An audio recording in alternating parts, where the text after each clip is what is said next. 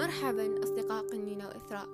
اليوم حلقتنا الخامسة نتكلم عن موضوع يمكن كثير من الناس كانوا يفكرون نفس هذا الشيء.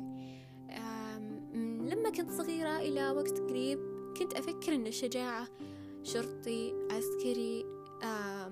مثلا إنسان يدخل في غابة ويحارب بكل شجاعة الله يكرمكم الحيوانات المفترسة آه برضو فارس راكب على خيل ويحارب اللي هو السيف لكن بعد فترة اكتشفت أن الشجاعة أعمق برضو. لها معاني عميقة جدا. معاني حتى إنسانية معاني حتى تحرك العالم.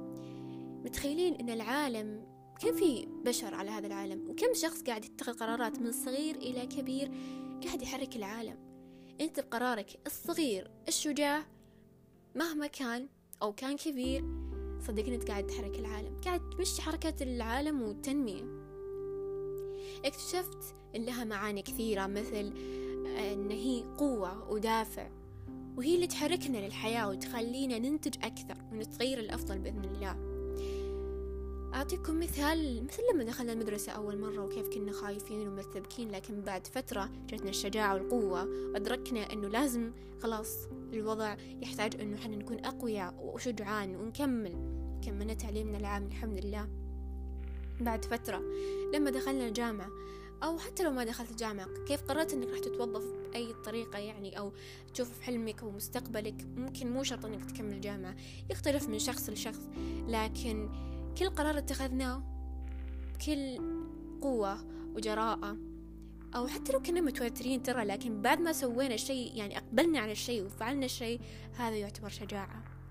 الشجاعة برضو لما تسامح لما تعفو لما اتخذنا قرارات مصيرية مثل ما قلت لكم. حتى إن هي تكون من أصغر الأمور إلى أكبر الأمور وتبدأ تنمو وتنمو. إلى ما خلاص تحس إنك شخص فعليا سويت شيء لنفسك. لا تستهينون بقراراتكم الصغيرة ودايما فكروا مليا لكن لا يمنعكم الخوف والتردد. خليكم شجعان. قراراتكم الصغيرة والكبيرة راح تظل شجاعة منكم مهما كانت. حتى تحملكم المسؤولية. بعضنا تحمل مسؤولية من كان صغير أو حتى لما كبير مسك مسؤولية لكن برضو شجاعة. أحيانا حتى الحياة تضطر يعني تخليك شخص يعني مضطر إنك تكون شجاع فعلا. تحارب كل المواجع من حولك. تحارب كل اليأس والبأس. أنت شجاع. مجرد ما تبدأ تفتح صفحة حتى جديدة بحياتك أنت برضو شجاع. خليكم شجعان يا رفاق لنا وإثراء